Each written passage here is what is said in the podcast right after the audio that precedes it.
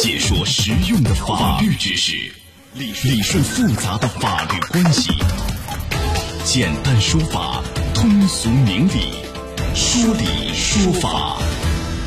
好，接下来我们进入到高爽说法的说理说法，我是主持人高爽，继续在直播室向您问好。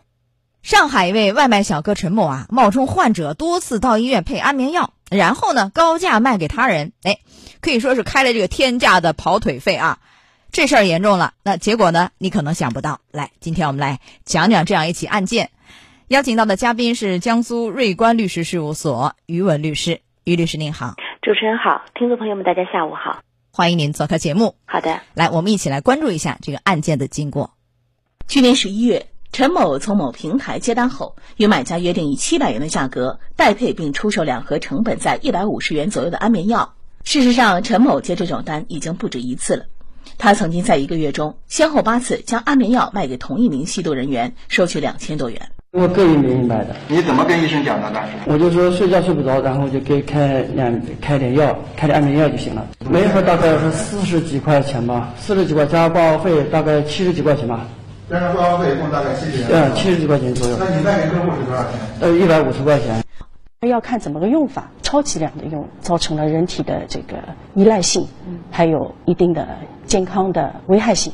多次贩卖，并且都是相对固定的客户，量是非常大的。他在这个行业群里面已经注意到药品属于精神管控药品，公安机关已经在打击的这种情况下，他仍然在做这个行为。好，收音机前各位对这事儿您是怎么看的？欢迎您登录到大蓝鲸客户端，找到 Live 互动专区啊，您可以在首页的主播号专区点开以后看见我高爽，点关注啊，也可以发帖留言参与互动。呃，于律师首先问一下，这个陈某的行为涉嫌了犯罪吧？不简单是一个治安处罚、行政处罚的一个层面了吧？是的，他的行为呢，实际上涉嫌的是我们刑法三百四十七条所规定的呃贩卖毒品罪。为什么是贩卖毒品罪？他这个安眠药怎么认定是一个毒品啊？因为他这个涉案的安眠药啊，其实他这个案件的核心是涉案的安眠药能否被认定为是毒品。那么目前呢，我们国家所列管的精神类和麻醉类的药品呢，必须是由医生根据患者的病情开具处方才能购买。呃，一般来说呢，小剂量的这个药品呢，它有一个镇定的作用；中剂量使用呢，有催眠的作用。但如果说是大剂量使用，就会有麻醉的作用，容易让人形成依赖和成瘾。非医疗目的去使用的，就可以被认定为是毒品。那么在这个案件里面，其实我们能看得出来，服用者呢，他是超剂量服用，或者是也配合这个酒精在服用，起到了助兴的效果，并且已经成瘾，对他的身体状况呢，也造成了严重的危害。因此呢，在这种情况下，他这个安眠药就被认定为是毒品。就他这个安眠药是国家的这个管制的一个精神类药品，是这样吧？精神药品啊，如果你正常使用没有问题，但如果你超量啊，而且对身体有依赖性、有伤害，那么这个就认定是一个毒品。对，是这个意思吧？是的。那么这个案件陈某啊高价卖这个安眠药，怎么会构成要贩卖毒品罪呢？因为毒品搞清楚了，怎么是贩卖毒品？如果他自己搞不清，就不知道这个。安眠药是毒品，很多人都搞不清，是不是？对，不知道超量使用会怎么样，会有有毒瘾啊？没想到，那怎么能够得上这样一个罪名呢？怎么来判断呢？这个呢是根据我们国家就是有一个全国毒品犯罪审判工作。座谈会的纪要，在纪要里面呢做了一个定性，行为人呢像这个走私贩卖毒品的犯罪分子，或者是吸食注射毒品的人员，贩卖国家规定的能够使人形成瘾癖的麻醉药品或者是精神药品的，是以贩卖毒品罪来处罚。那在这个案件里面的话，如果说是一般的外卖员初次接触到这个东西，或者说呢，对于患者的这个用途他不清楚，不一定能够构成本罪。但是呢，很明显能看得出来，陈某呢他是多次贩卖，并且呢是有相对固定的客户，量也非常大。所以呢，无论是从主观上来说，还是从他行为的特点上来说，都构成了这个罪名。而且他卖的就一次是卖八回吧，卖了一个同一个人，而那个人就是吸毒人员，他也很清楚，对不对？是的，在他们那个群里头，其实有相关外卖员，因为这个事儿被公安查处过，他也应该知道嘛，外卖那个群里，所以他应该有所了解。是的，所以从这些可以推断啊，他这个是明知的。那如果明知，然后你又高价又贩卖。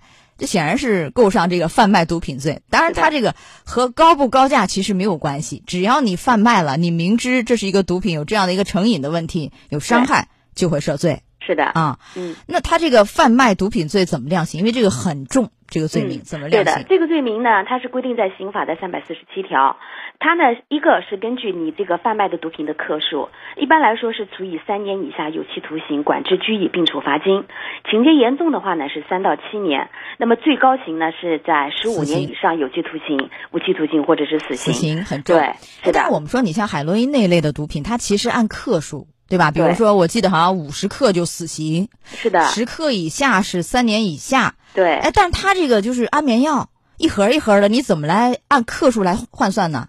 一个是根据它安眠药里面的就是涉及到这个违法的这个成分来换算，另外一个呢，我们注意到，其实这个陈某啊，他有一个多次贩卖的一个行嗯为，他这个多次贩卖呢，实际上也就是构成了我们刚才讲的情节严重，对，啊，那就三年以上，三年以上，对七，年以下。是的，所以这个案件法院呢判啊，这个陈某是明知道毒品仍然卖给他人，其行为已经构成贩卖毒品罪，依法判处陈某有期徒刑三年，并处罚金啊，是这样。那其他买的这个所谓安眠药的人呢，就那个吸毒的那个人，他长期买，这个他涉嫌的是刑事问题呢，还是一个类似于行政处罚？就是买这个毒品。对，对于这个买的这个吸毒人员啊，根据《治安管理处罚法》有规定，是在第七十二条里面规定的，吸食或者是注射毒品的，一般来说是处以十日到十五日以上的拘留，并呃可以并处两千元以上的罚款，情节较轻的是五天以下的拘留，或者是五百元以下的罚款。呃，所以说对于这个吸毒人员是应该进行这个治安处罚。治安处罚，大家觉得似乎有点轻啊，是不是？有没有这样的感觉啊？呃，因为他的这个，他只是吸，他没有再进行贩卖。如果说他是以吸养贩，就是说你又吸毒嗯又贩卖的话，那最后可能哎就贩卖毒品来定了。对，嗯，那就是嗯刑事问题了。是的，啊对，因为这个外卖小哥显然是通过一个平台在接单在卖，那这个平台要担的责任是什么呀？我们想谈谈这一块儿。那么作为管理这个外卖这个行业的这个平台来讲，其实应该严格的依法而为。就是有一些东西，比方说，其实这个案子里面的话，它是多次，就一个月有八次，查出来吧是不对，应该是可以查得出来的。嗯而且是给同样的一个客户有八次这样的行为。就作为平台来讲，不管是从管理这个角度，还是从日常的这个对于这个外卖小哥的培训这个角度，嗯它都负有不可推卸的管理方面的责任。显然是没有发现这个问题，对不对？是的很严重。嗯那么这个平台它担的责任是什么样？是行政处罚呢，还是什么样的一个惩处呢？平嗯，首先应该是进行一个行政处罚，就是由他的这个行业平台的，比方说他的协会，嗯或者是由我们的这个工商管理部门对他进行一个行政处罚那。怎么罚？一般来说，呃，一般来说的话呢，我想一个是罚款。另外一个就是，是不是如果说情节严重的话，可能会进行停业整顿，或者说在他这个行业来进行通报批评，这些都是属于他行政处罚的这个范畴之列。啊，最严的呢，罚款能罚多少？罚款，我想的话，可能一个是要根据就是说这个外卖小哥这个行为里面造成的严重程度。那么一般来讲的话，可以是在一万元以上、五万元以下的这个罚款。最高就五万呢，这个罚的不多吧？嗯，啊对。其实我想，可能在这个方面，最多的除了罚款以外，那你这个平台如果说给你进行停业整顿，或者说你进行通报批评，对你来讲，可能所造成的损失就不仅仅是经济方面的损失了。好，这是这个案件当中己方的这个责任，其实大家没想到，就是，呃，贩卖这个安眠药，最后要涉罪判刑，而且很重啊。对，好，那如果说这个外卖小哥他根本就搞不清这是一个、呃、安眠药，它是毒品，完全不知情，就想赚点钱，是不是？呃，如果是这样的话，这个案件还涉罪吗？啊、嗯如果说他是偶尔为之，就完全不知情，偶尔为之这一次行为的话，他可能不涉罪。但是你如果说你虽然说不知情，啊但是你反复的做这个事情，又给同样的人做，那可能就还是要涉刑。啊，就不知道不知道这个反复卖这安眠药，它是一个毒品，最后认定，然后多次为赚钱嘛，这个也涉罪。啊、我个人啊认为，因为你第一次可以说你不知道，但是如果说长期的给一个人去供应这样的东西，嗯那可能你说你主观上不知情，这个从刑事这个证据角度上来讲，我觉得是弱了，觉得说可能还是要去涉刑。对，哎，但是一般人搞不清啊，你就是睡不着觉，我这睡眠就是不好，我就需要这安眠药，我长期给一个人这贩卖怎么就不行？这个也可能认定是已经明知这是一个毒品是的，嗯。啊。那如果是朋友之间帮忙呢？假设哎有个朋友他那个到医院开不出来了呀，总开让我来帮忙开，那我就给他开了，完了以后他给我点钱，我说那也行吧。那如果这样的话，多次帮他开，是不是也是和这个一样，就也是就是对应的是一个人嘛，固定的是一个人，而且我也我也卖了，也赚了钱，这个也可能是涉嫌贩毒对，是的。，对，因为你给对方的身体也造成了严重的危害了，而且这个安眠药里面它是有这个违禁成分在里面的。啊，嗯，后果很严重啊。对，那如果说我们再问一下，如果这个外卖员就代买的不是安眠药，注意啊，不是安眠药，是其他的非管制类药品，然后呢低价买进，高价卖出啊，这个行为怎么来界定？这显然不是一个贩毒，那会面临其他的惩处吗？呃，它首先啊，你这个对于药品，你低价买进、高价卖出，其实你这个行为也就是涉及到我们刑法所讲的有一个诈骗，有可能涉及到诈骗，因为你是以非法占有这个钱财为目的，然后你去虚高这个药品的这个价格。这个呢，我想可能从刑法上来讲，也有可能会构成诈骗。这个叫诈骗呐、对我是以非法占有钱财为目的，但是我没有骗你，我只不过虚高一个价格，这个也叫诈骗。药哦品这个方面，其实你应该是到医院去进行正常的去治疗的同时，你去购买。像这种私底下的这种购买的行为，本身法律就是禁止的。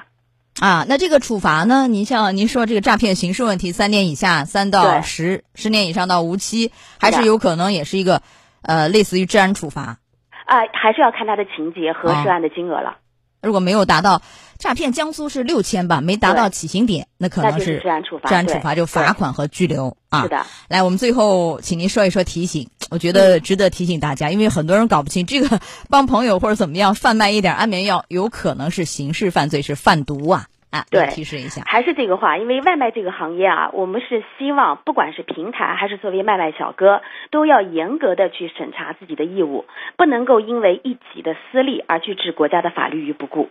嗯，嗯好的，来到这儿结束我们今天的说理说法第一项内容，也非常感谢宇文律师。